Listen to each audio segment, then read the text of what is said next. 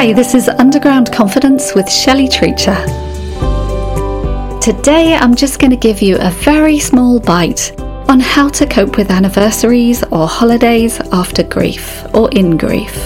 This is all about worrying how you will cope, so here are a few things that you can do. Do things differently.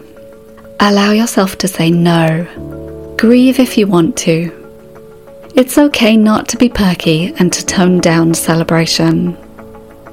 Practice self care, do things for you. Don't feel guilty if you're happy in moments.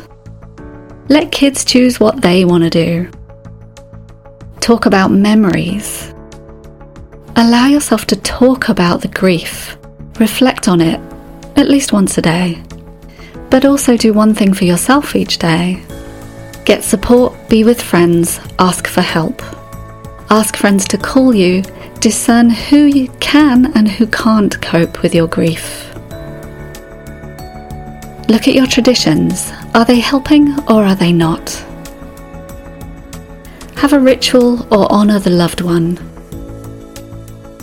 But above all, be kind to yourself and congratulate yourself for just getting through this anniversary or holiday.